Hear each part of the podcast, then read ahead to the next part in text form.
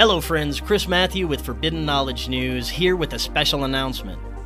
We are starting production on the Forbidden documentary. That's right, we're breaking out the camera, lights, microphone, and hitting the road. This is going to be much bigger than your average conspiracy doc. It's going to be a conspiracy docu-series. And we're going to take all of you on the road with Forbidden Knowledge News, as well as all your favorite guests that have appeared over the years authors, researchers, scientists, whistleblowers, contactees, fellow broadcasters, and some of you listening as well. The topics will include paranormal, ufology, historical conspiracies, hidden ancient history, current conspiracies, spirituality, cryptids, and much, much more. We're going to visit sacred and spiritual sites and places of high, high strangeness, and hopefully visit with as many of you along the way as possible. This project is currently completely self funded, and we're asking for your help. We are going to jump into this head first, and hopefully, the universe and maybe some of our amazing audience will help a bit. If you'd like to get involved with the production, email me forbiddenknowledgenews at gmail.com. And if you would like to help by leaving a donation, we have a Buy Me a Coffee or PayPal option. You can go to supportfkn.com or click that PayPal link in the description. Any amount is greatly appreciated and will help tremendously. And if you make a donation through supportfkn.com, you're going to also get access to select chapters from Cory Hughes' upcoming book about the JFK assassination. Be a part of an epic journey of discovery and truth with the Forbidden documentary.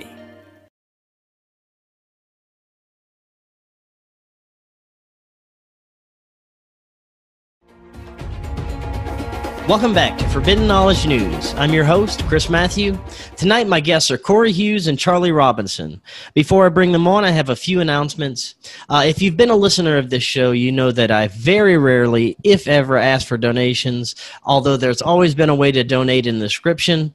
Things are changing very fast in our world, and in order for this show to continue, we really need your help. If you'd like to make a donation, I, like I said, the links are in the description. This would especially help right now because Cory Hughes Hughes is relocating out here. Um, he is my partner with the show and the network. He could really use help with this.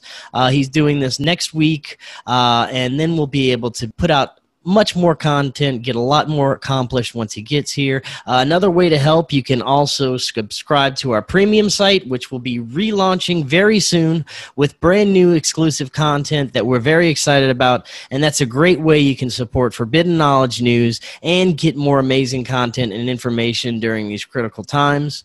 I want to thank everyone that donated, especially to help get our new server. We really appreciate it. We're still working on getting the social media site back up, but it will be up very soon. I also want to thank C60 Purple Power. I don't believe in coincidences, and I believe that C60 has not only benefited my health, but my consciousness and even spiritual side. Find out more about C60 Purple Power and all of its amazing health benefits. Visit c60purplepower.com slash knowledge 10 or click the link in the description. You get 10% off plus free shipping. Also, starting this Sunday at 2 p.m. Central, I'm going to be co hosting a brand new show with my friend Karen Holton on her channel called Forbidden Transformation. It's going to be an awesome live interactive show. You won't want to miss that. It's going to, like I said, it's going to be on her YouTube channel. Karen is also the creator of the Quantum Health Transformation Program. If you're ready to take back control of your health and overall well being, she has all the tools that you can get yourself there, get yourself where you need to be. Her website offers so much free information and resources to help you. Go to KarenHoltonHealthCoach.com and check out her YouTube channel, Karen Holton. Our show again starts this Sunday at 2 p.m. Central Time on her channel. My final announcement tonight is Saturday, this Saturday, the 29th. Join Dr. Michael Salla, who will be my guest tomorrow night, Laura Eisenhower, and John DeSouza in an all day online conference, Exopolitics and 2021 Predictions. You won't want to miss that. That's this Saturday, the 29th. All links are in the description. Tonight, I want to welcome back to the show Charlie Robinson and Cory Hughes. Charlie is an author, researcher, and host of Macroaggressions podcast. Cory is my co host and researcher of JFK assassination and psychological warfare campaigns. Gentlemen, welcome back. How are you tonight?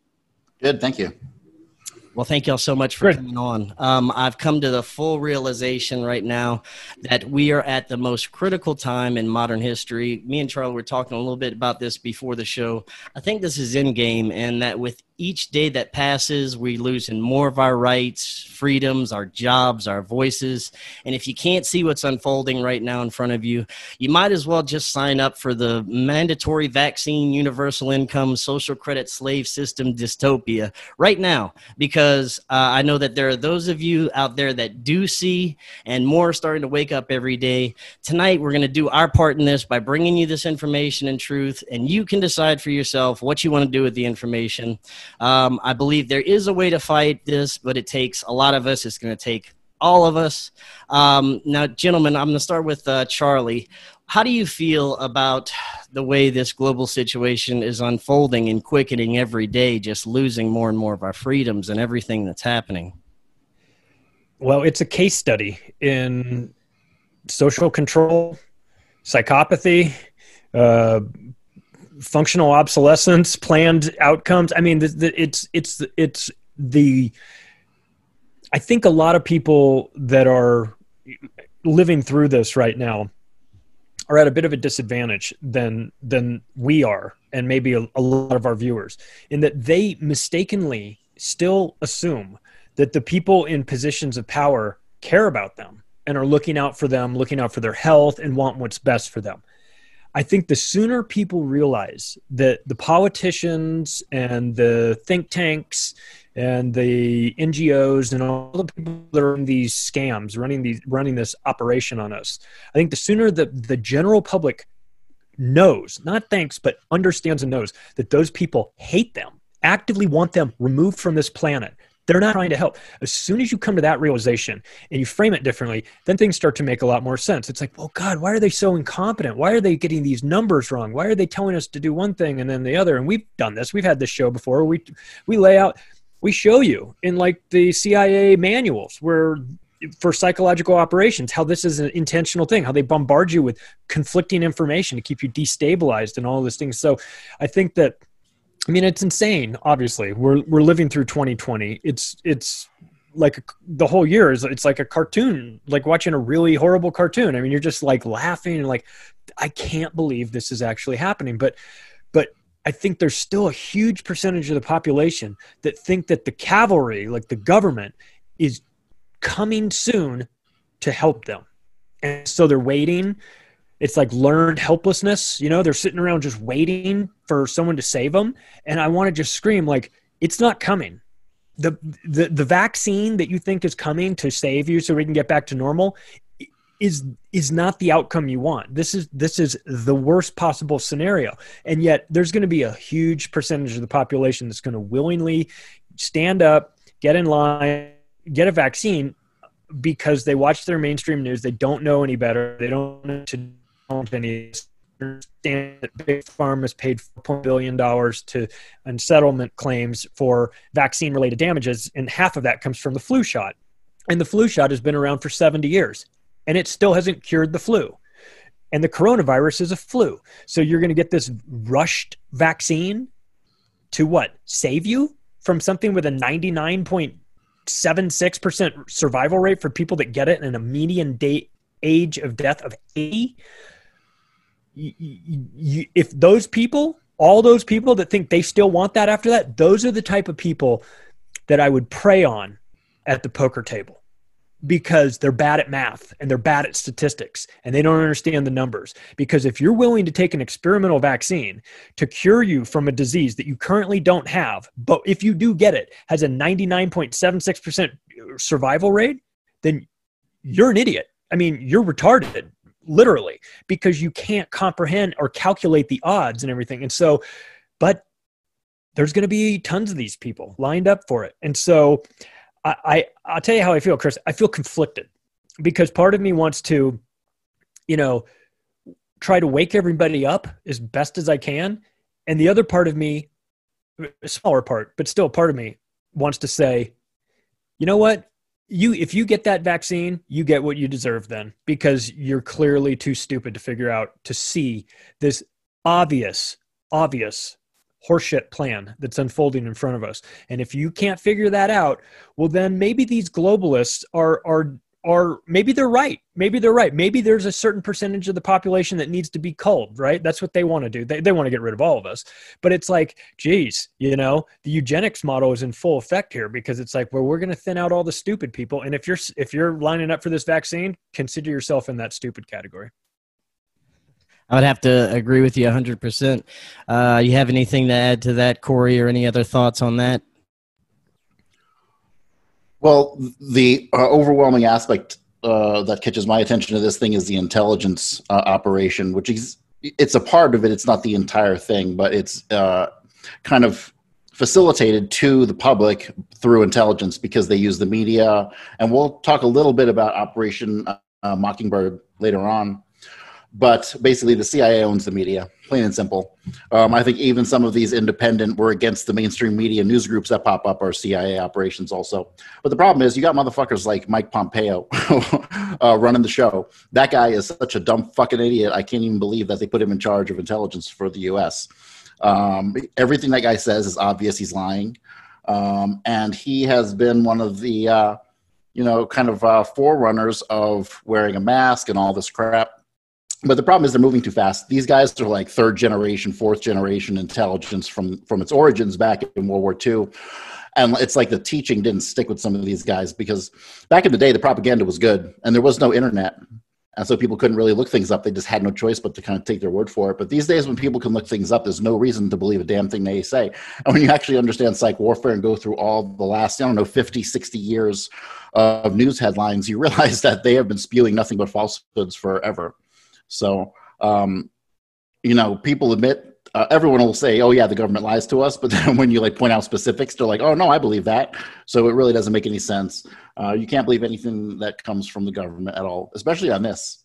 Uh, they're moving way too quickly, in my opinion. Um, if they would have started dropping hints about something like this a year or two ago, you know, it would have had time to sink in, and people would kind of say, "Oh, we knew this was coming. Let's prepare. We know what you know to expect." But they didn't. It was like overnight they flipped the switch, tried to drop all this propaganda on us at once, and even the normies are picking up on it.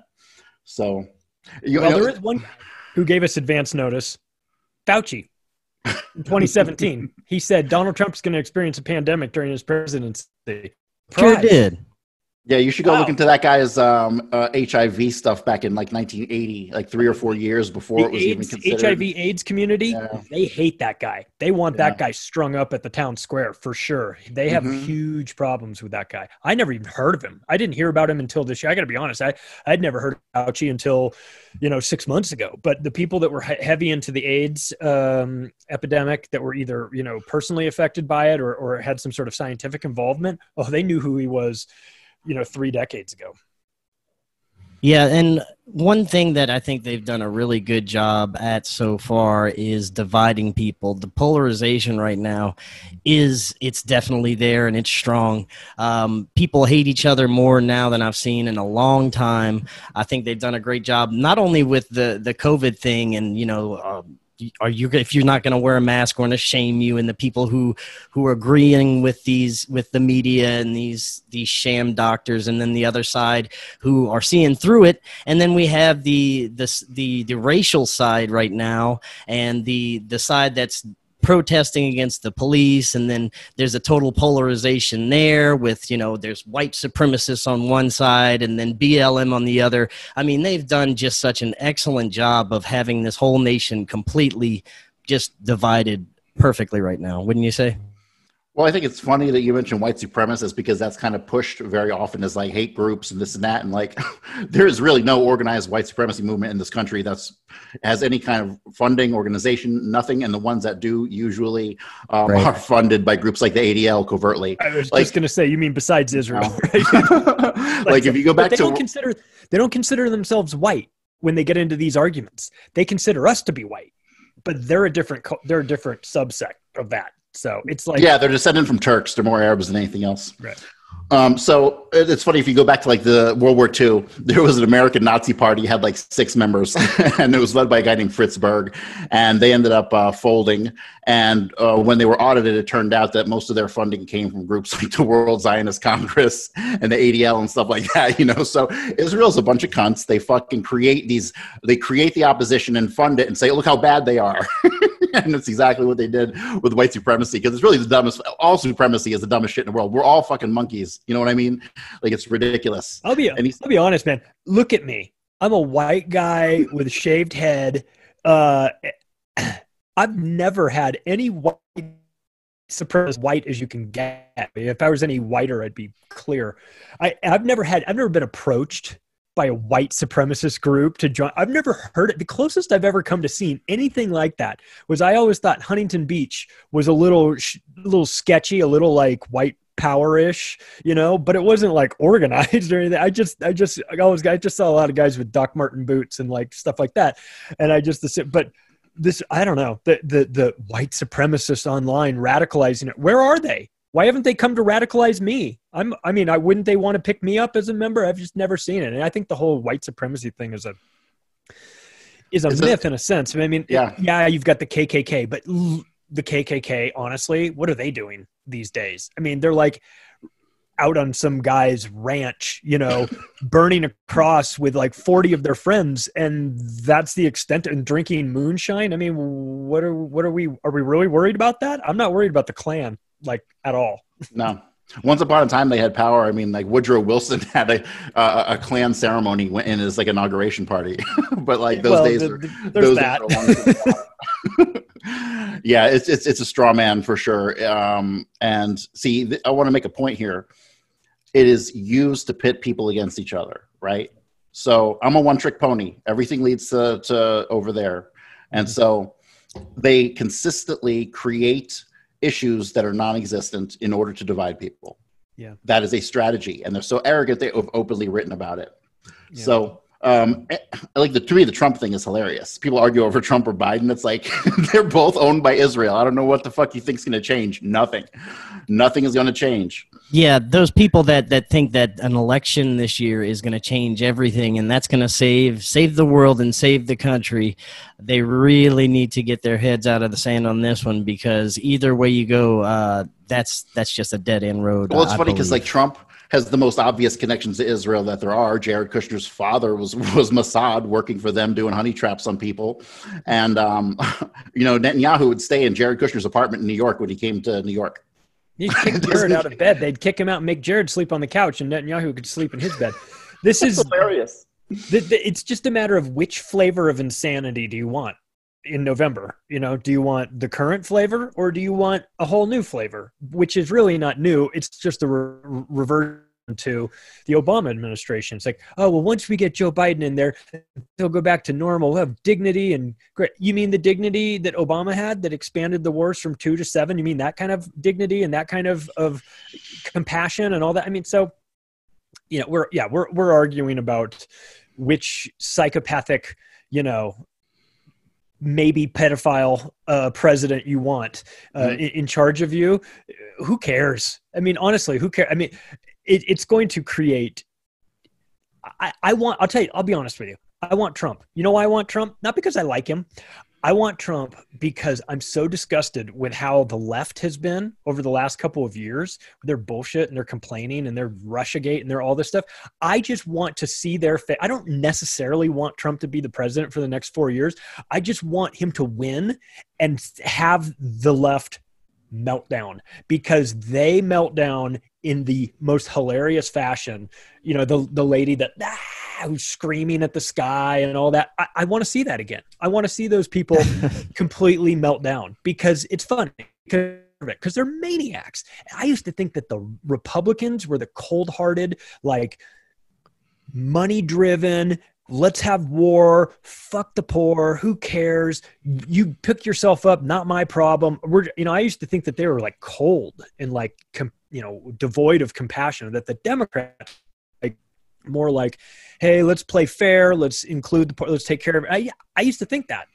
I used to think that like when i was a kid or in high school or in college or whatever And what I've learned, what I've come to learn over the last couple of the years is that the Democrats are the scariest people around. They're psycho. When they lose, when they want their way, they act super nice. They act like they're inclusive, but they will cut your throat in a second to get what they want. And they will sell out anybody that they have to, or they'll smash somebody with a brick to prove how compassionate they are. It's they're just. They're I think that the the level of uh, programming and uh, mind control just on that side is so profound that um, you just notice it more coming from from the left. You know, I, I agree yeah. with you. I think it's on both sides, but oh, you definitely notice it more coming from the left. It's a little bit more profound. You know, I agree there because the right doesn't pretend that they're not doing that.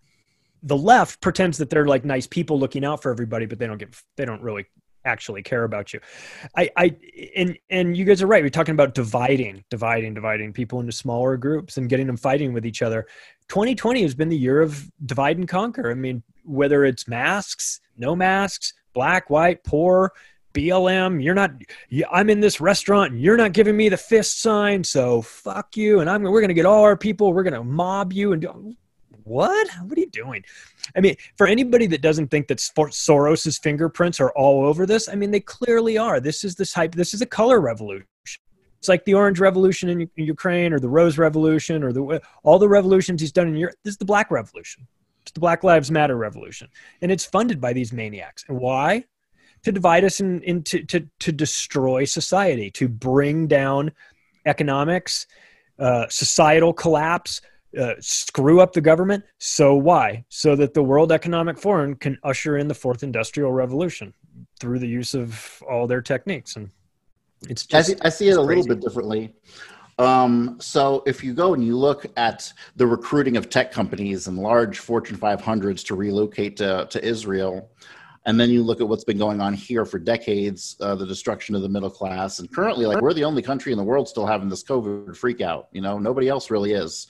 And so what i believe is happening is this, this is an intentional destruction of america economically uh, and you know um, if they could physically kill us they would. But i believe that this is all meant to eventually relocate the power center from here to tel aviv.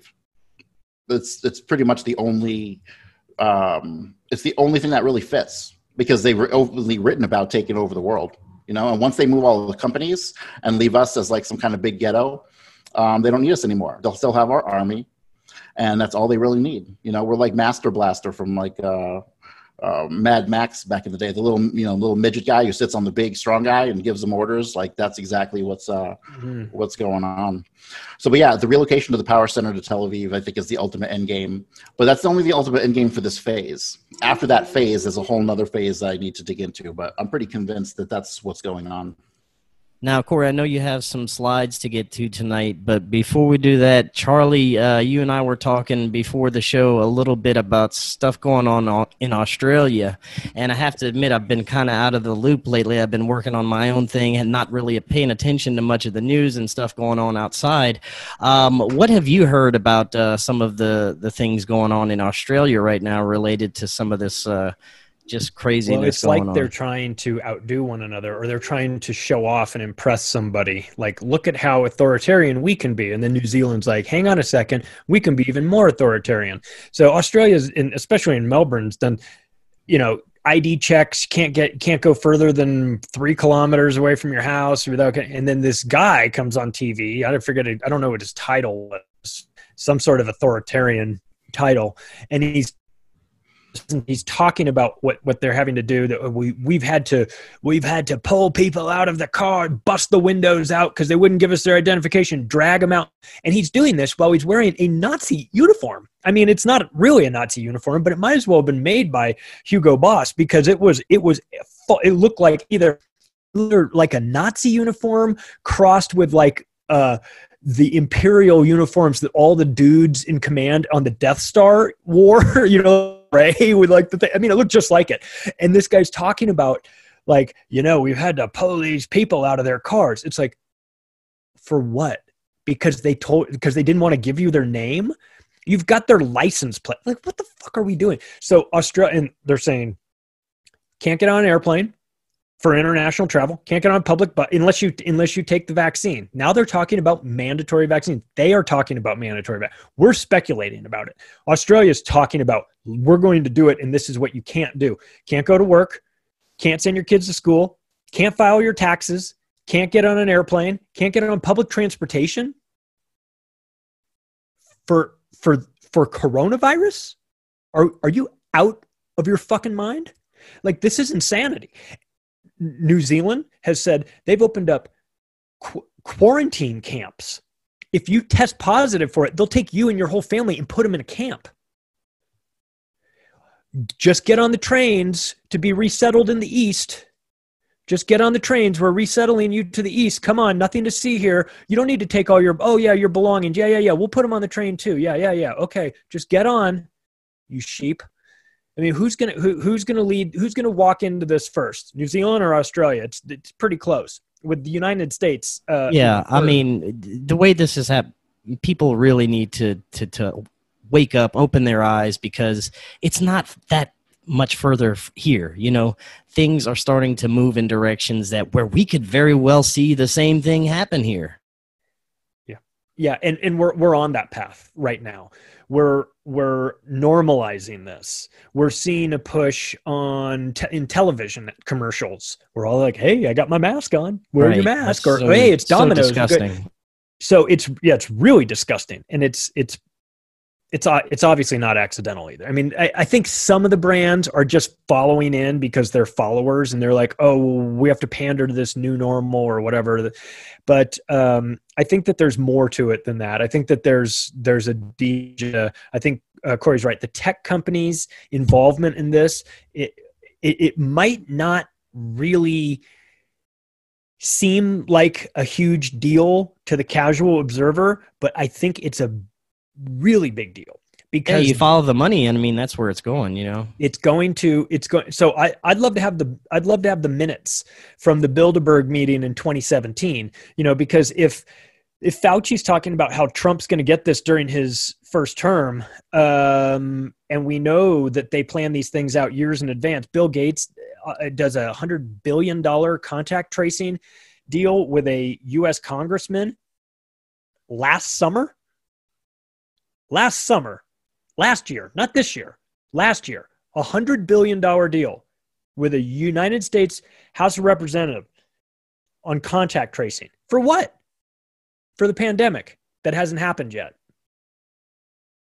What, what another does he have a crystal ball or is this stuff planned so i'd love to know what was going what has been talked about in advance and if it's getting talked about at bilderberg or if it's getting talked about at davos or at the Council on Foreign Relations or any of these think tanks, then big tech is involved. And big tech plays a role in this. They play a role in obviously social media.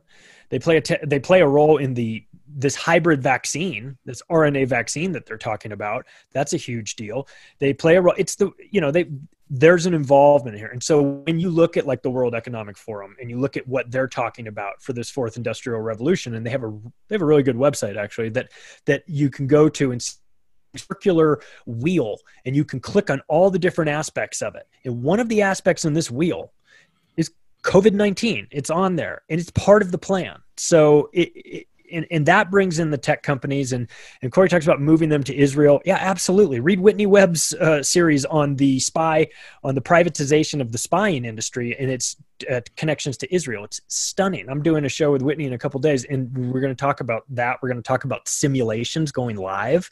Gee, do we have any simulations going live with coronavirus? Yeah, we did actually. We had Event 201. So so for people that are sort of like new to this or maybe unsure, you know, it seems kind of fishy, but what what more is there to it? I would suggest go look at Event 201, go look at the nonsense surrounding that, who's involved in it, and and just understand that these things take a while to plan out. I mean, it, there's a lot to there's a lot to think about, and and and their reaction to this seemed pre-planned to me. It, it it's it's it's the old problem reaction solution. I think just yeah, not only the out. the reaction, but all the evidence that has come out since the onset of this pandemic. It's it's all pointing to this has been planned for a very long time, possibly, um, and they're going to keep on rolling out these plans. There's further plans to come. We're going to see more to come, you know, with this vaccine and whatever else they have planned uh, in 2021. I mean, it's going to be an even better year, I'm sure. You know, um, I think now's a well, good time to uh, well, go ahead, Cory. We're going to turn it over you to two. I've uh, I have heard myself uh, a recording from the 1930s or 40s, way back when, and it was a guy talking about Zionism, and he said way back when, you know, 100 years ago almost, that there would be an event in, two, in the year 2001 in mid-September, and obviously we had 9/11. So these people are multi-generational planners that is why they have been able to get as far as they have. They know to move slowly, and um, it has been working. But this, uh, it, you know, it didn't take a rocket scientist to know that this was coming. At some point, they were they needed something in order to uh, get everyone scared and locked in their homes. And terrorism just wasn't cutting it. Right? Everyone was starting to see through the terrorism. Everyone knows Al Qaeda was formed by a joint operation between Israel and the United States uh, under Carter. With uh, what's his? I can never pronounce this guy's name. It was the big new Brzezinski? Yeah, that you, you did it. Yeah, he he nailed. Uh, he started. Um, he started Al Qaeda basically, and so, yeah. and then his daughter is on MSNBC every morning, right? Mika, yeah, the connection she, there. She's people? awful. Yeah, this is uh the, these people like, and I thought it was crazy back in the day, but these people genuinely do stick to like bloodlines and stuff like that, and long term planning, and only certain families mix, and it's like. I don't honestly. If anyone's listening to any of my works, I like to uh, talk about history I am not a conspiracy guy. I am a history guy, right? Because these are crimes committed by individuals. And while there is a conspiratorial aspect, I'm not into like, ooh, they're out to get you like this. But more and more, it's seeming like they really just are out to get you. So, um, yeah. Yeah, I have to agree. Now I know you have some slides uh, that we need to get to tonight, so if you want to go ahead and uh, get those pulled up, we can get started with that. Yeah, they're just they're kind of random um, just some things that have been going on. Let me see if I can figure out how to do this. Um, screen share, and then this, and then that. Oh, get off my screen. Hang are you selling their shirts? No, these are available through um, the ancreport.com. Ryan Dawson sells these. All right, can you guys see my screen? No, we cannot. Oh man, see, technology sucks. It's 2020. we still don't have good technology. it should be like one button. Because I mean, they know everyone's fucking stupid, right? Me too. So. Yeah, technology is it's going in the wrong direction there. All right. Now do you have it? Yeah, we got it. Yeah. All right. So we're going to talk about Operation or Event 201. Actually, I grabbed a couple slides uh, for this. And um, basically, uh, the Johns Hopkins Center for Health Security, in partnership with the World Economic Forum and the Bill and Melinda Gates Foundation, hosted Event 201, a high level pandemic exercise on October 18th, 2019, in New York. The exercise illustrated areas where public private partnerships will be necessary during the response to a severe pandemic in order to diminish large scale economic and societal consequences. Now, um, when they say public private partnerships, that really makes me kind of wonder. It makes me stop right there and go, hmm, what's really going on there? Because when they say public, they mean like corporations, right? And that's not really the public. So uh, that just kind of caught my attention as uh, maybe a way to give these uh, organizations, these companies actually, more power than they currently have, like almost like deputizing, right? Making them, making it so that they can uh, enforce certain things, even though they're a corporation, not the government. And that would seem like a kind of logical step between the merger of the two. And uh, that always makes me think about in, uh, the Omnicorp. Remember Omnicorp from RoboCop? It was like the one world government corporation. Oh, right. Yeah. Like everything from your healthcare to your Twinkies were, were all Omnicorp, right? That was the only thing. It was the one world government corporation. And that kind of seems like the direction that we are going. Um, Amazon. yeah, yeah, that guy's got a six hundred million dollar contract with the CIA. He sits on a Pentagon board and he runs the Washington fucking Post. Our country is a joke. I'm Black sorry. Rock, too. I mean, it, when you said the public-private combo, it made me think of BlackRock too, because like, oh, we'll have BlackRock come in and run the Fed. What? Why? Right, and you know they talk about private police forces and stuff, but no one's ever going to. Uh, no one is ever going to take an order from a uh, a private police force ever, um, because it's a joke, right? It's they have no government authority; they're a contracted entity, and so I just don't think. Here, here's the thing about America: uh, even though we're stupid, we're pretty stubborn, right? So I think some other countries that have been more authoritarian forever have a more have a, they have a greater likelihood of, of, of going along with these things. Um, but Americans in general, you know, I always kind of thought were like uh, they would stand up at some point, and I and I hope I'm not wrong. But um, all right, let me continue on this statement about NCOVE and our pandemic exercise. I don't know why they call it NCOVE. I think that's just like a general statement to be open to like a one of a, a variety of different types. So it's kind of a generic term.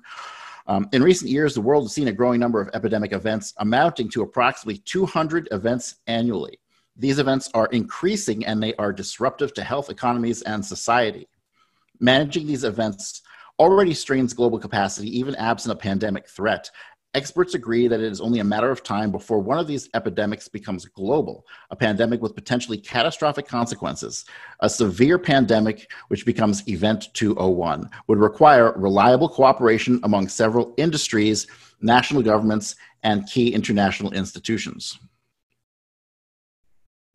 All right, the scenario. Event 201 simulates an outbreak of a novel zoonotic coronavirus transmitted from bats to pigs to people that eventually becomes efficiently transmissible from person to person, leading to a severe pandemic. The pathogen and the disease it causes are modeled largely on SARS, but it is more transmissible in the community setting by people with mild symptoms. Hmm, that's kind of interesting because that kind of contradicts what we know at this point in reference to um, you know being tra- more transmittable in the community setting by people with mild symptoms. Mild symptoms are like eighty percent um, right. of the people who actually get it, but eighty percent are resistant or test negative, or you know. So you know, we've already talked about the numbers. It's such a small percentage of the population; it's ridiculous. That's why I think ultimately this thing's a dud. I think that they thought it was going to be way more devastating because they engineered it to be way more devastating, and it, it just kind of flopped. You know, if this thing had been killing one in you know ten people, uh, and had a real pandemic, dead bodies in the streets and shit, which is what a real pandemic would look like, um, then I think everyone would be willing to go along.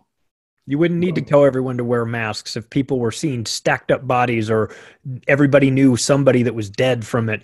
Then you don't need to to do the twenty four seven constant uh, news coverage in order to scare people. You don't need a PR campaign for a real pandemic, but you need one for oh, a fake one. and this event 201 it's like giving out the blueprints of what the mainstream narrative was supposed to be with this whole covid thing but it happened before the outbreak and then still more people aren't raising their eyebrows to that fact. See my thing is if it was two three years ago i could see it being just another exercise. But a fucking month before the shit happens no. Um, and when you look at who's actually involved which we'll get to you'll see that these are the people who are controlling the shit now so uh, it's just crazy. You know, they even had to release a statement saying that we did not predict the coronavirus outbreak. I'll read that. I'll read that to you in a little bit.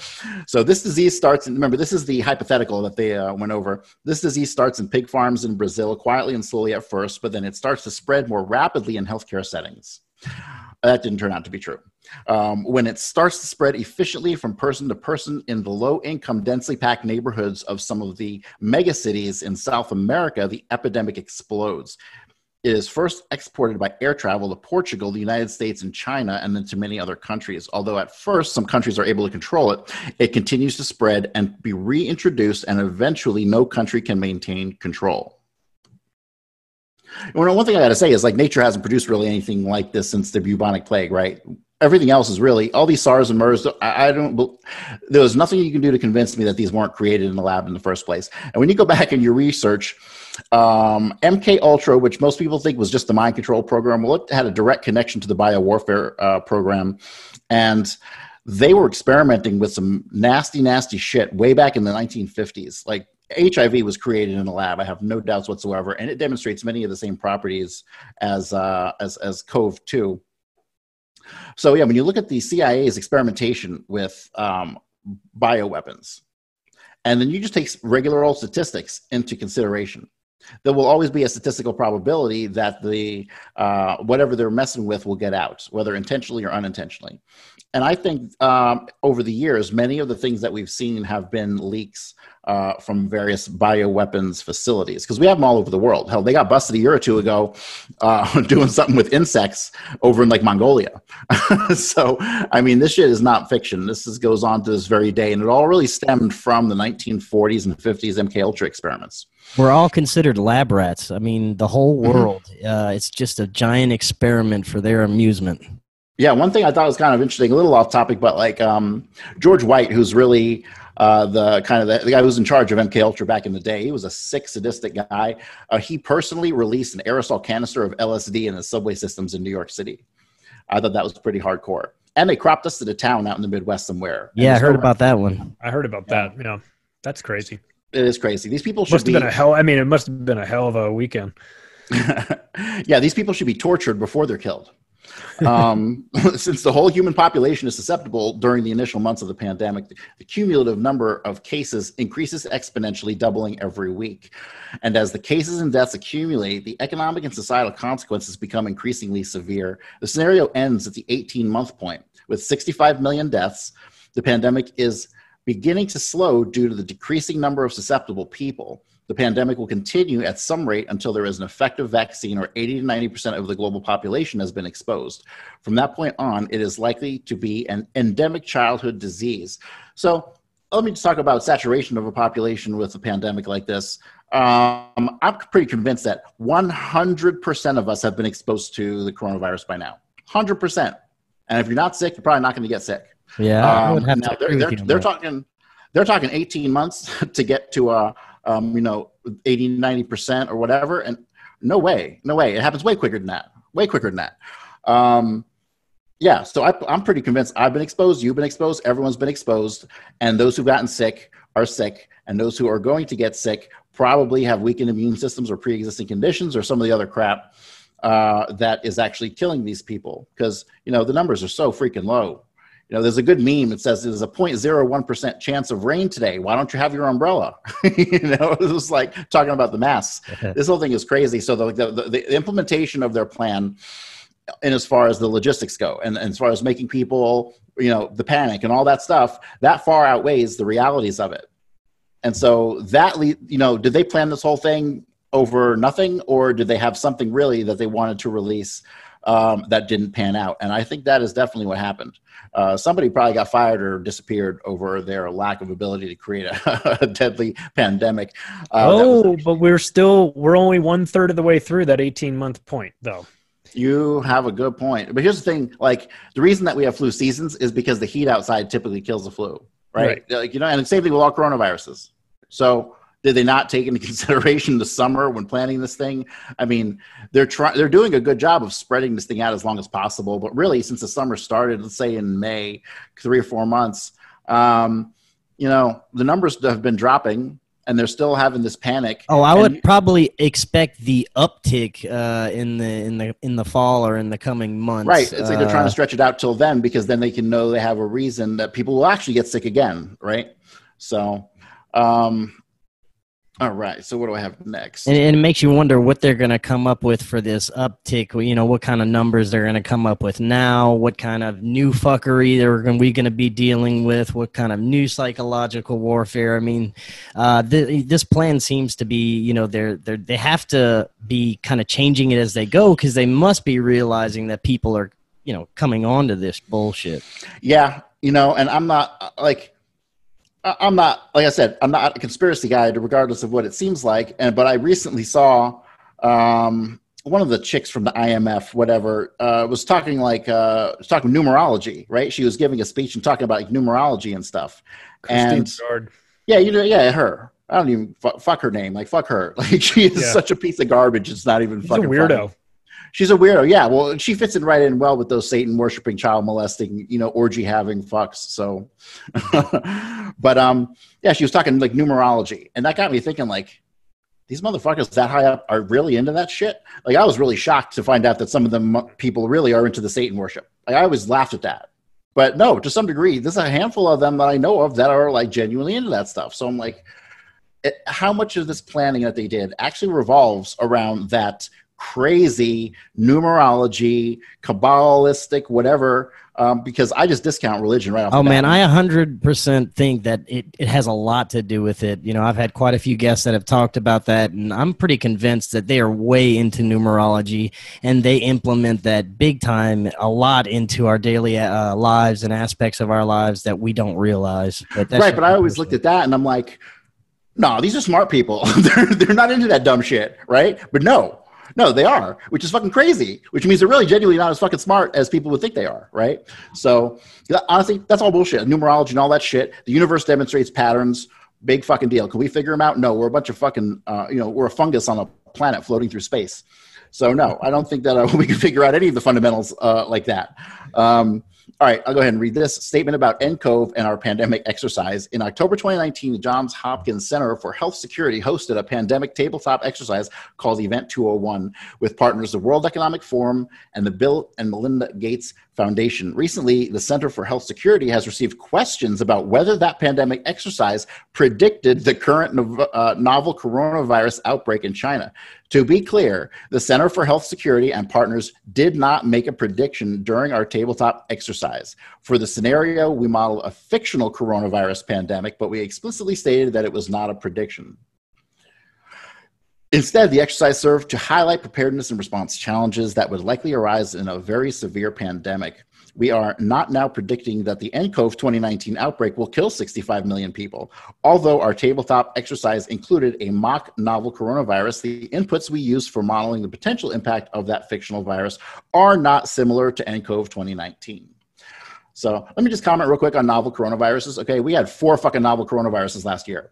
So they're making a big deal as though some new thing. No, they have novel coronaviruses every goddamn year without fail. All right, the players. So these are the um, these are the shills that they stuck up there. Obviously, these are not the top people, or else they wouldn't have made them so public. The people who you ever know about are the front people always. So who do we have? Latoya Abbott, Risk Management uh, with Marriott International, Sophia Borges with the UN Foundation, Brad Connett with the U.S. Medical Group, uh, Christopher Elias of the Bill and Melinda Gates Foundation, Tim Evans of the World Bank Group, uh, George Gao of the Chinese Center for Disease Control. Now look at these agencies. This is like some heavy, these are heavy hitters. Um, Avril Haines, Jane Halton, Matthew Harrington. I don't know who any of these people are because really these people are nobodies because they are the fronts.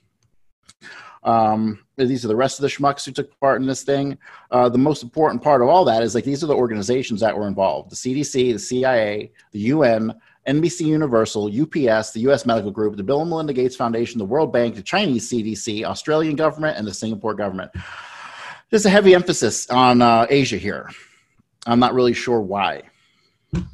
Well, it's funny. Also, it, it came out of China as well. The the the Yeah. whole coronavirus started there. So that was. I just wanted to go over that real quickly. Uh, Charlie, uh, you've mentioned Event 201 before. I'm assuming you know a little bit about this. You want to? You have anything to say about it? Yeah, well, the, the three pronged. It's good to see that list, by the way, that shows all those those players because the three that they mention are the uh, World Economic Forum, Bill and Melinda Gates Foundation, and um, uh, what was the other one? Bill and Melinda Gates Foundation. Oh, and uh, Johns Hopkins uh, Health Center. Mm. And Johns Hopkins Health Center. You go, oh well, that's that's a it's a it's a college or university slash hospital, right? They've got to be on the side of humanity, right? Except that they were involved in the Guatemala syphilis experiment, where they intentionally gave people syphilis and then studied them, just like the Tuskegee uh, situation. Except Guatemala was involved in this. So, and Johns Hopkins oversaw it. So this is not a, this is not one of those hospitals that's like looking out for the this is a sketchy hospital i would put johns hopkins in the same category as cedar sinai there's some there's some darkness there. You know there's something going on behind that. And then bill and melinda gates foundation if we if you don't know about that already if the people don't know then then look it up because they're they're deep into really tainted vaccines uh, horrible globalist policies and they are not to be trusted. Plus they're financing everybody. Uh, and then, of course, the World Economic Forum is another name for Davos, the Davos meeting. That's where they're based. They've been around for a long, long time. They were started by um, the guy that started the World Economic Forum was the banker in charge of Deutsche Bank He was in charge of Deutsche Bank from 1939 to 1944. What do you think he was doing for a German bank during those times? He was Yeah. a Nazi. He was a high level Nazi. Started the World Economic Forum. So just so we were clear on where their roots are, and they've they're pushing for a very different agenda. They want with their fourth industrial revolution it takes too much time to get into it but just uh, like a quick overview is that it's ai brain implants uh, universal basic income because you're going to need it so you don't revolt because the robots are taking your job um, coronavirus in, involved in that vaccination programs. It's a dystopian nightmare. Uh, s- you know spy satellites all that stuff 5g it's all part of that. And in order for the fourth industrial revolution to come and change, fundamentally change society, it helps if you weaken or destroy society so that people are begging for a change to come in or so that you have the, at least the pretext of like everything is messed up. We need to we need to come in and fix things. We're going to do things differently this time. Sounds great on the surface. Hey great. We got better technology. My cell phone's going to work faster with 5G if it doesn't cook, you know, radiate my balls in the process. Um, all these horrible things are coming that are, of course, sold to us as being r- real benefits and things like that. But but be be careful. Internet of Things is part of it too. Are you your refrigerator talking to your toaster, talking to your cell phone? All this stuff is part of it. Digital currencies, digital currencies, big things. We've got Bitcoin. Corey knows more about Bitcoin than than anybody I know.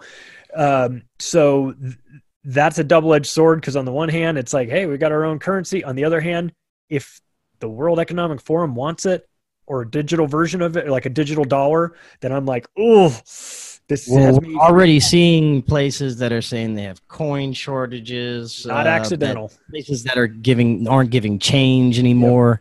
Uh, they're pushing for it. Yep. So let me. I'm going to sidetrack just for one second because Charlie touched on something. Um, the digital currencies that they're going to issue are just garbage. They are a, uh, a blip in a computer that like a database, right? There's no uh, supply and demand doesn't apply. There's no uh, security based. It's just what how much money they allow you to have. Elimination of cash and elimination of cash isn't necessarily a bad thing. But the one thing, you know, I'm a doom and gloom guy, right? We all deserve extinction, period. But um, the one thing that I see as being able to save us across the board is Bitcoin. And that is because Bitcoin is not controlled by anybody. It's unhackable. It's the longest running computer network the world's ever seen. And you can fund an entire economy of a nation on one Bitcoin. Okay. So the single best thing you can do to protect yourself and to help take the power away from the people who control the money is to buy Bitcoin and use it. Plain and simple. I use Bitcoin every single day for something or another, usually gambling. but the reality is, it is the only thing that can save us. It is the only thing I have any hope for in its ability to save us because the bottom line is Bitcoin is uncensorable money. It's money that, that nobody can say you can't use, right? Here in America, they can put, if you don't get your vaccine, we're going to cut off your money supply for three days, right? There's no cutting off the money supply with Bitcoin. No one can ever censor your transactions. No one can ever stop you from sending transactions anywhere in the world instantly, right? So, uh, protecting your financial interests starts with buying Bitcoin. Plain and simple. All right, so let's move on. Um, I found a couple articles because I, I had done some research on on this coronavirus, and they keep changing the story. There's a lot of conflicting information, and uh, you know, one day it's from a bat, next day it's from some fucking insect. Who the fuck knows? They keep changing the story, right? So, back in 2015 is when they started experimenting with bat-related coronaviruses in the lab, and it was not uh, strong enough for them to work within the lab, which is very common with a lot of uh, viruses and other things that they work with. So, what they have to do is they have to make it virulent enough to be able to survive in human tissue, and then they amplify it using PCR and stuff like that. So, uh, basically, in 2015, they took a bat related SARS coronavirus, CoV 1, uh, and they also looked at MERS, which is Middle East uh, Respiratory Syndrome. And uh, they made them, they wanted to test how easily that these newer forms of coronavirus could jump to human populations. So, what they do is they create one that can jump to a human population, right, in order to test it. So, the thing that they're trying to prevent, they create in the first place to try to prevent it. It doesn't make any sense to me. I'm not a biologist. I kind of understand the logic of why they do that. But then you bring in the statistics again, and statistically speaking, odds are it's going to leak out at some point. So um, this article I thought was pretty fascinating. It talked about the experimenting with the bat-related SARS, and it's like it's not SARS 2.0, and that's what kind of caught my attention. Uh, a study on potential SARS-like vi- uh, SARS-like virus-like bat coronaviruses to cause human disease has reawakened the debate on the risks and benefits of engineering viruses. Let's go over the science and see if any of the criticisms have merit. The SARS epidemic of 2003 was caused by a novel coronavirus that originated in bats. Results of sequence analysis have shown that viruses related to SARS CoV continue to circulate in bats, but their potential for infecting humans is not known. Okay, so 2015, they're saying it is not known. And they've been working with coronaviruses really since the 1970s. And coronaviruses originally, um, I found in the early days, primarily started in like baby calves.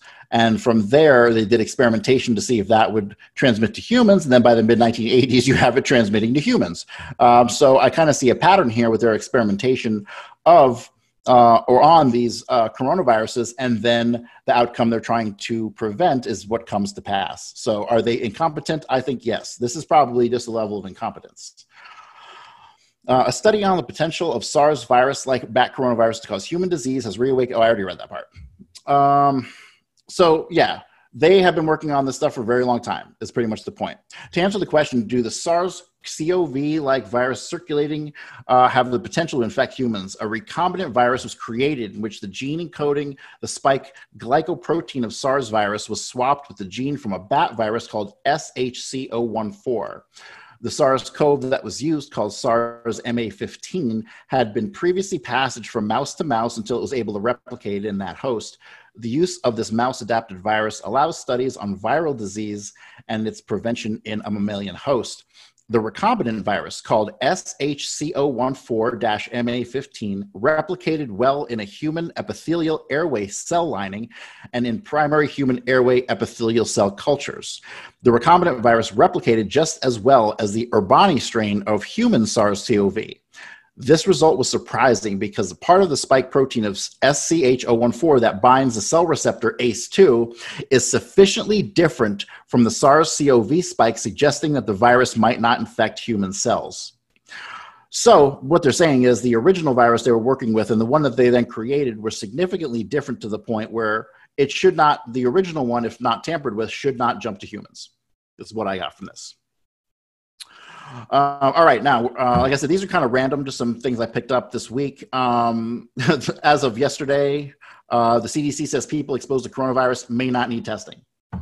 And immediately, California and a bunch of other states pushed back on this and they said, we're not taking the CDC's guidelines on this. We're going to do the exact opposite because they want people tested because they want panic because they want to destroy this because they don't because it's not about it's not about oh so the cdc is telling you the truth before? We've got to listen to the cdc it's science it's this and, and now all of a sudden this, the governors are saying well we're not going to listen to it now. Oh because it doesn't fit with their agenda. Mm-hmm. yeah i don't see how they can keep the agendas going without some kind of uptick again or some some other fuckery that they're going to do in the upcoming months. It's I just don't see it happening. Well, I, yeah, but I do I see like them mask, doing something. The masks, you know, in June, nothing was happening. Masks were off. People were going back to stores. Stores were opening up, and then then all of a sudden, cases are down. I mean, if you believe the numbers, which nobody does, but anyway, but uh, even according to the official numbers, cases were down. It was dying down. People were getting back to normal then the mask mandate came in. Like everyone's like, why? Why now? Why wasn't this before? Now you've got to wear the mask. And I and I believe that that is to put a visual give people a visual visual representation of the disease. It's an invisible virus. It's an invisible. It's about disease. compliance as well, just, just to show that you'll do whatever the fuck they tell you to. Oh, for yeah, sure as, I, as, as, I covered in the last episode, I did. Um, basically, it, it kills your empathy. It kills perception of empathy in people, and that to me is the biggest factor because that divides the population even more. Because now it's just a guy in a mask. It ain't a human being, you know. So. Um, it's impossible to forget that there's an epidemic or a pandemic going when you if you go to the grocery store in June, nobody's got a mask on, you kind of assume it's not there. But if you go to the grocery store now and everybody's got a mask on, it's impossible for you to not be thinking about it because everybody's got a mask. So you just, oh, it's still here. It's still here. It, it's it it's like a big sign. You know, they already got rid of one invisible enemy, terrorism. That played out. Now they needed a new invisible en- enemy that we can all be afraid of. We gotta, I gotta walk on one foot. You know, I gotta hop because the virus doesn't like it when you hop. Can't, can't I mean the, the shit that they're telling people to do is is it's insanity. And and I feel like I'm with you guys. I feel like it's a litmus test to see how stupid we are. Like if we're willing to do all of these things, God knows they're taking notes. They're like, okay, okay, push too far here. People started to push. Okay, maybe we don't go that hard next time, but we could tell them to wear masks. Hell, we can tell them to wear fucking diapers on their head and they'll do it. Clearly. Um we jokingly you know we're we're like what are they going to tell us to do? Wear, wear goggles? There's people wearing goggles man. Strap on dildos are next you know on their head. That's it. That's the that's the litmus if, if we're if we're doing that then then we get invaded by our own government. That's the sign so what i think is hilarious is that they finally figured out that um you know, so you have like those uh, regular surgical masks, and then you have like the ventilator masks, and then you have like people wearing bandanas, and but then there are those things that you like put around your neck, and it looks like an old old west thing. It just goes covers yeah. from here down. It's like made out of nylon. They found yeah. that those increase the chance of spreading uh, communicable diseases because it breaks the the uh, the spit into smaller particles, so they travel further, or something some crazy like that. So I make sure to wear when I have to go out and wear one. That is what I wear. I'm like, fuck these people. That's what I'm going to wear because it still meets the list of criteria and it still shows how fucking ridiculous the list of criteria is in the first place. Yeah. So, but this mask thing is pissing me off. Like the only place I wear that shit is the grocery store. And even though I could pull the whole medical exemption thing, because let me explain this real quick. You don't have to tell anybody or give anybody a fucking doctor's note okay? Period. Ever. It's, co- it's covered by hipaa laws. They're federal laws.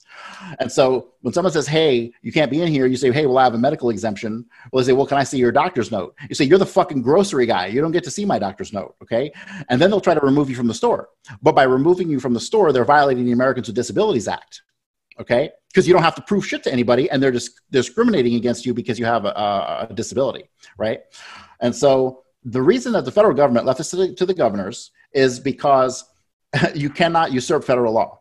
And they know that they can't pass anything making you wear it because it's unconstitutional. All right. And it'll violate all these other uh, laws that are already on the books. So they pass it to the governors because then they're letting the governors take the, the rap for it when shit goes bad. Right. And they can say, oh, well, we never passed the law about it.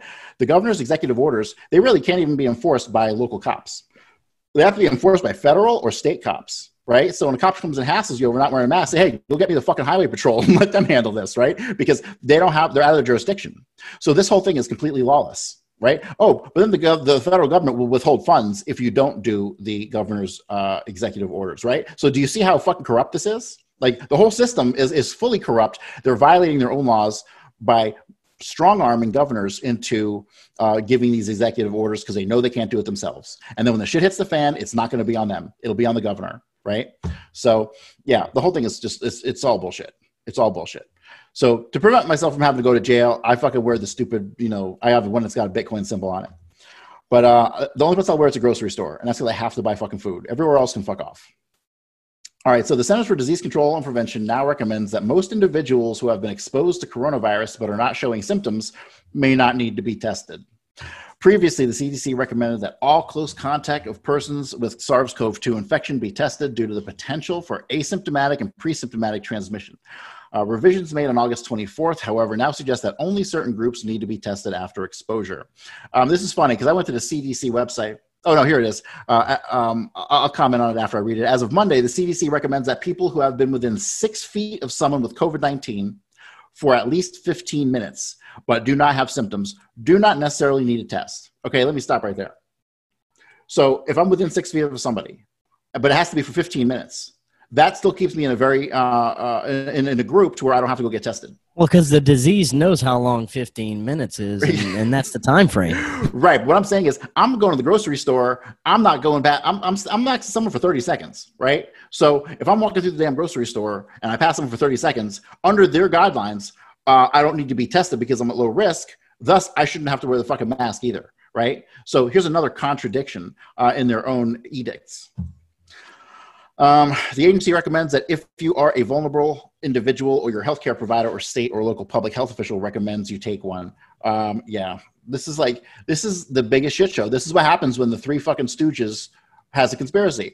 like they, this is this is not planned out well. They don't know what the fuck they're doing. These guys are no James Angleton or no Allen Dulles or no George Joannides. None of these people, man. Like we had some fucking masters of propaganda who tricked the whole world for 60, 70 years uh, that Oswald killed the goddamn president, right? Those guys were masters at what they did. These motherfuckers get debunked in 10 minutes, right? And you can't accredit it all to the internet. You have to accredit some of what they're doing to, to their own stupidity and incompetence, which is exactly what it is. All right. Make, so, which um, makes it even worse that so many people are still buying into it. They're making so many mistakes, the hypocrisy, the contradictions. It's so obvious, and so many people are still just blindly buying into it. Fucking Honey Boo Boo was like a number one show on TV in America. I don't think I got to say anything else. All right. So psych, back to psych warfare. Uh, to create confusion and nervous bewilderment as to our intentions and plans by the dissemination of a welter of contradictory reports, straight from the OSS doctrine of rumors. Nothing has changed. They haven't updated the script in 80 years. They haven't. And I think it's because they can't. There's only one script. When it comes to the mind, they can only figure it out to a certain degree. And, to, and the further into the mind you get, the smaller the changes have to be. But I think it's way past the level of intelligence for these dumb fucks to figure out and write a new book. So um, this is we're going to touch on Mockingbird, Operation Mockingbird. Uh, Mockingbird has to do with the media and why the media uh, tells you lies all the time. Because once upon a time, it, it, it wasn't that way. Once upon a time, like I have a subscription to newspapers.com. It's the best 20 bucks you could ever spend a month go back and look through our real history, what comes out in the newspapers, and uh, you will see that once upon a time there were hundreds and hundreds of independent news agencies. People start a business, they want to make some money, they you know get some, uh, uh, they get they get their paper circulated, and so um, nowadays, it's all like five companies, right? It was six last year. It's down to five. Eventually, it'll be one Omnicorp. but there was like a slew of different uh, media entities, and they were competing with each other. So you get some bullshit stories because they were competing with each other, and everyone had the most sensationalism. But it's different today, much, much different today. Um, and in 1940, see, these people don't credit Mockingbird and these articles I read till like the 1950s. That's completely false. Uh, back in 1941, with the creation of the Office of Coordinator of Information under uh, Bill Donovan, on day one, he had uh, articles going out to the New York Times and to all these different companies. Uh, the BBC is actually listed in the OSS documents as being a reliable propaganda network. I thought that was great.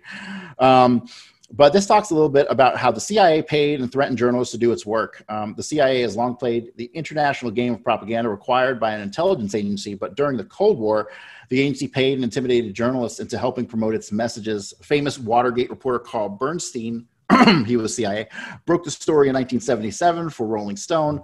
Bernstein revealed the workings of Operation Mockingbird, in which many journalists, including Pulitzer Prize winners, joined the CIA's payroll, writing fake stories to disseminate the agency's uh, agitprop and providing intelligence. Other journalists were threatened and blackmailed into cooperating with Mockingbird, and many were given falsified or fabricated information about their actions in order to engender their support for the CIA's mission. Uh, the program has never been officially discontinued. Um, okay, so the CIA doesn't work for the United States, if you haven't figured that out yet. Uh, they work for the like I've said before, they formed a new faction with the Zionists and with the Gehlen organization. The Gehlen organization was the remnants of the Nazis who we smuggled out of uh, Europe, um, which was absolutely massive, massive. Like when they when they started the CIA in 1960 or 1947, uh, um, it was like overnight they had uh, a network of probably six to seven hundred thousand people around the world. Uh, their assassination network under Otto Skorzeny alone was 300,000 people. So, you know, you've got, um, you have the remnants of the Nazis who were definitely playing a major part in the world development post 1945.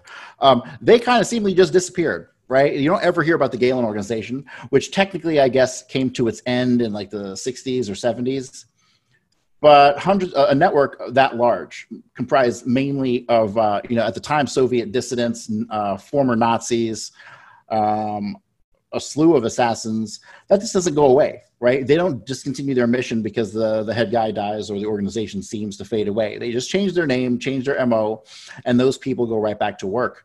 Obviously the, those networks are still in place today but no one ever really associates them with their uh, prior life uh, on the nazi payroll or in nazi germany itself during the war.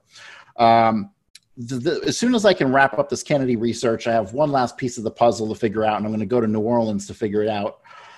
Um, I got to move on to Reinhard Gehlen. Uh, Reinhard Gehlen will take Gehlen will take me a couple years, but, but I really need to understand better how that network operated and how much infiltration and effect it has on the world uh, today. Because they didn't go away; they just changed their name.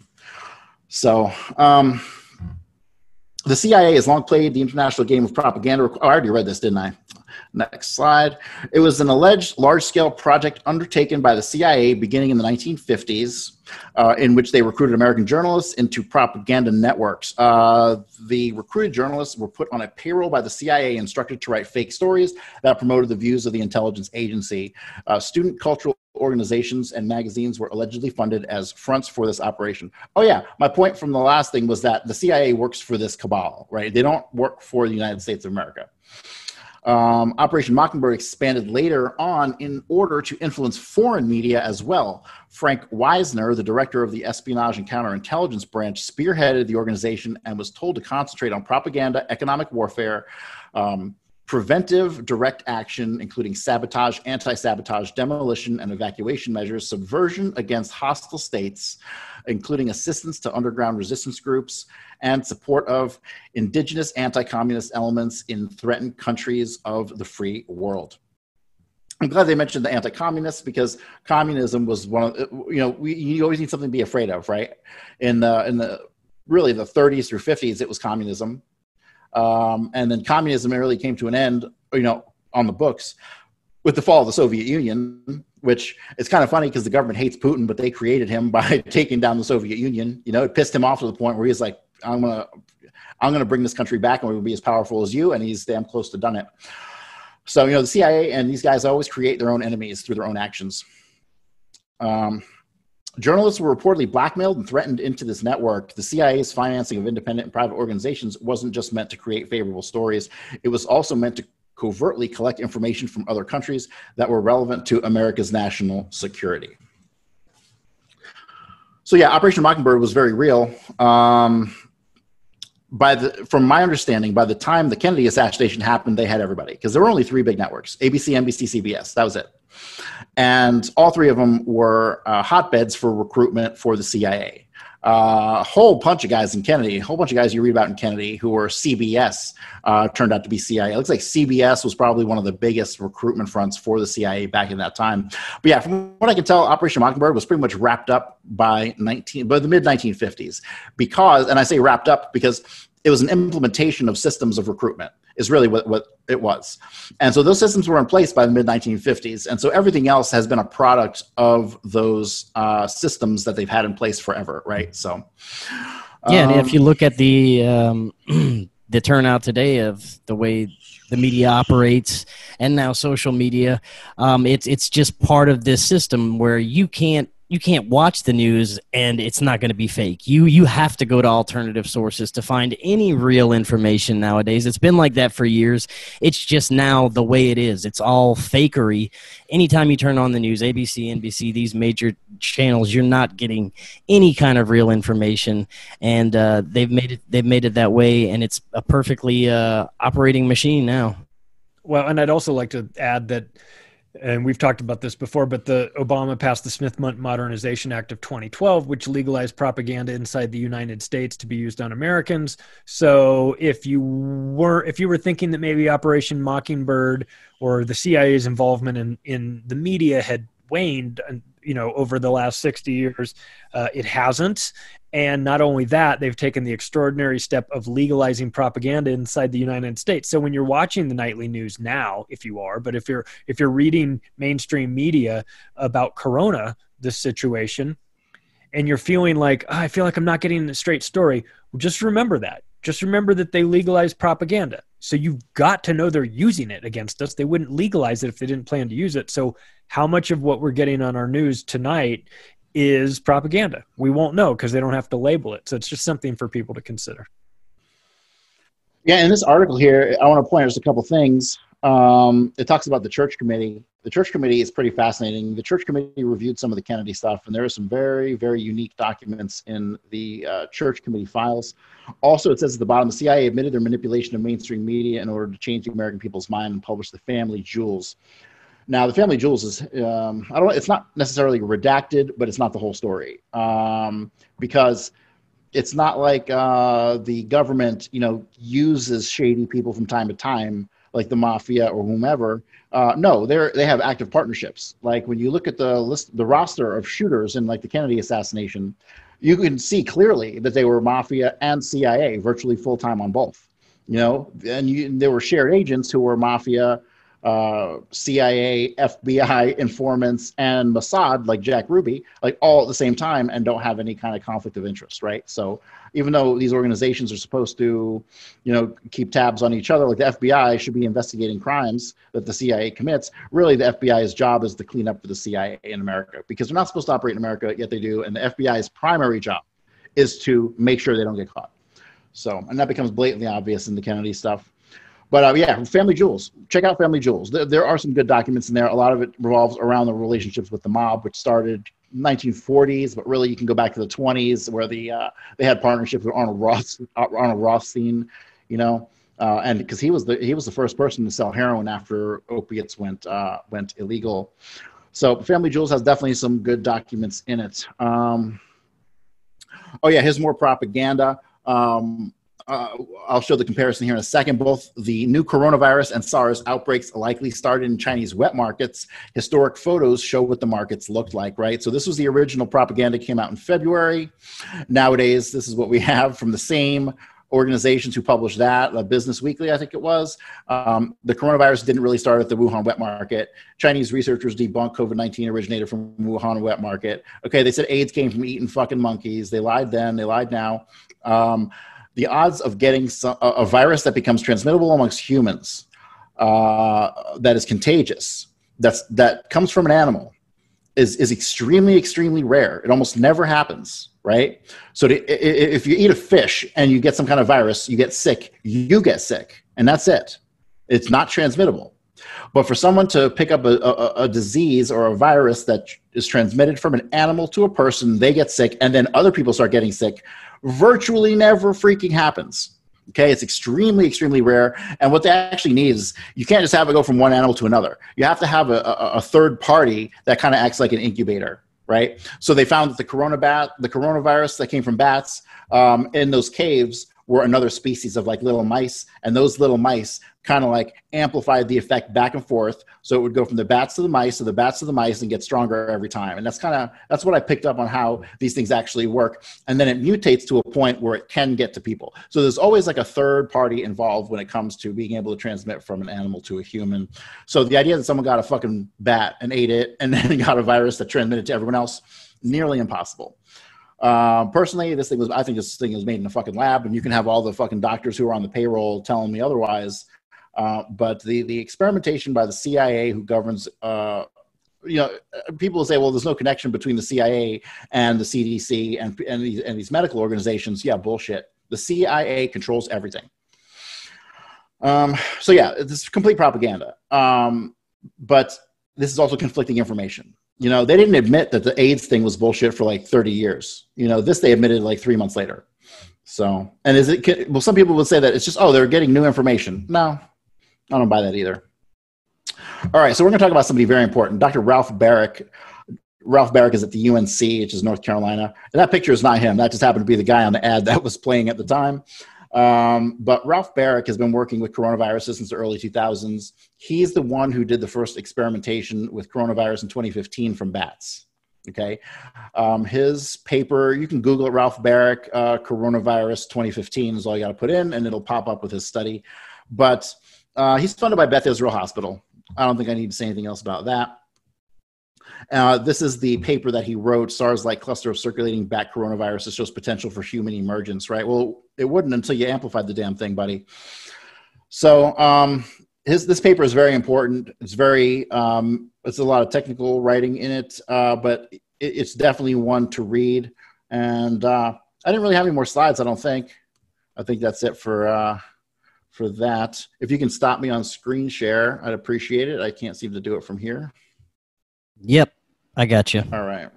All right, very awesome information.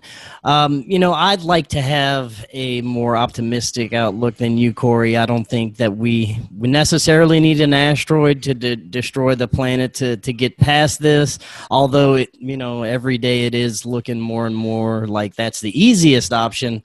Um, you know, I think that information and the more people that kind of wake up to this and and can share this information i think that's going to be a, a, big tool in this and i do see more people coming out with it. But um, man you're completely right. The, the the propaganda and the the misinformation with the numbers and the whole virus it's completely destroying our country and we really need to turn this around soon because it, it's just getting worse and worse every day. Uh, and the further we let it go the more freedoms we're going to have taken away. And we're going to be in this dystopia like charlie was talking about a few minutes ago. Um, anything else to add to that before we close out yeah i want to add guys? something. Um, i didn't have a chance. I wanted to get to the actual numbers again. The numbers even their bullshit numbers are slowing down in growth. And when you look at the charts we're obviously on a down slope in the numbers but um, I'm finding that uh, the propaganda still comes, even as the numbers go down. You know, that's really uh, kind of strange. Where the numbers are not going down is in pneumonia, right? They're not reporting influenza deaths anymore. That ended April 4th, like boom.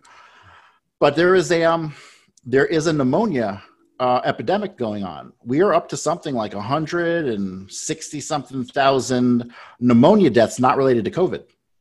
That's not explained. No one's talking about that. No one's saying a damn thing about that. And that really makes me wonder. Um, because if it's not COVID related and those numbers are triple the normal rate already, and we still have five months or four months to go in the year, mm-hmm. what is causing that? Why is pneumonia out of control? Right? The flu numbers were huge at 62,000, they cut them off this year. At 62,000, they ended all reporting. Everybody with a cough is now a, a coronavirus COVID case. So somebody out there has to be some some insider has to know the significance of this uh, pneumonia outbreak, non-COVID related pneumonia outbreak, and nobody's nobody's talking about it. And then you know I mentioned this on the last show we did that the uh, SARS one or Cove One and MERS killed a whole lot of people. Well, actually, not even really a whole lot. Um, but half of those deaths they found were not because of SARS or, or, COVID or none of that or MERS. It was because of underlying bacteria in the lungs, right? There was some sort of bacteria going around that they weren't reporting on, weren't talking about. And the combination of those two uh, were killing a lot of people. Um, so half the deaths they reported to the first Cove were not because of COVID or, or COV1 were not related to that at all. It was the combination of the two. And then they go ahead and then they call it a superbug. Well, it's not a superbug. That would imply only one. It's multiple things that are happening at once. And there are massive breakouts of, of bacterial related illness in China and Mongolia and a whole bunch of Asian countries. And I even read articles, I couldn't find it, in, it today, but uh, saying that hundreds of thousands of people have already died from bacterial infections this year. So why are we not hearing about this? Well, number here's the thing: bacteria uh, is not spread like uh, like like COVID would be spread, right? It's not spread by uh, it's not communicable that way. It's usually on your hands, and you leave it somewhere, and it, it will be there for hours or days until someone else touches it and picks it up. It's direct physical to physical contact, right? So with the bacteria, you can't really scare people into wearing masks because a mask doesn't. Gen- I mean, everybody should know that uh, bacteria and masks are two different things. Have, one will not stop the other, so they can't really get you to wear a mask for a bacteria. So does that factor in any? I'm really not sure. But yeah, something else is going on with all these deaths, uh, and it's not just a population increase because it wouldn't have gone up by 300% already. You know, it would have been gradual, 10%, 12%, whatever the population growth is, what the number would be if it was just population growth. But we're not even having population growth, not in this country right now. We haven't in years. So yeah, something else is going on. I don't know what it is. I, I have seen a few more doctors and scientists, healthcare workers, kind of coming out and uh, making their voices heard about uh, what they found about the anomalies in this and the, the things that don't make sense. But it's really hard because you know you're you're either going to get fired, you won't have a practice, or even worse, you'll get killed coming out and talking about stuff like this. But uh, it is encouraging seeing some of the the doctors and healthcare workers come Yeah, out well, and call out. I watched. Uh, I watched a doctor talk for about twenty minutes this week. It was on YouTube somewhere. I'm sure it's still there, maybe. Um, and basically, he was explaining the flatten the curve thing, right? How the and that flattening the curve does not reduce the number of people who get sick or die. That number stays constant. You will have that number as a constant no matter what you do with masks or otherwise. Um, but by wearing the masks and by keeping people in their houses, all we're doing is spreading it out longer. The same number of people are going to get sick and die, but it takes longer and longer and longer. Like I forget if it was Switzerland or Sweden. I always mix up those two goddamn countries.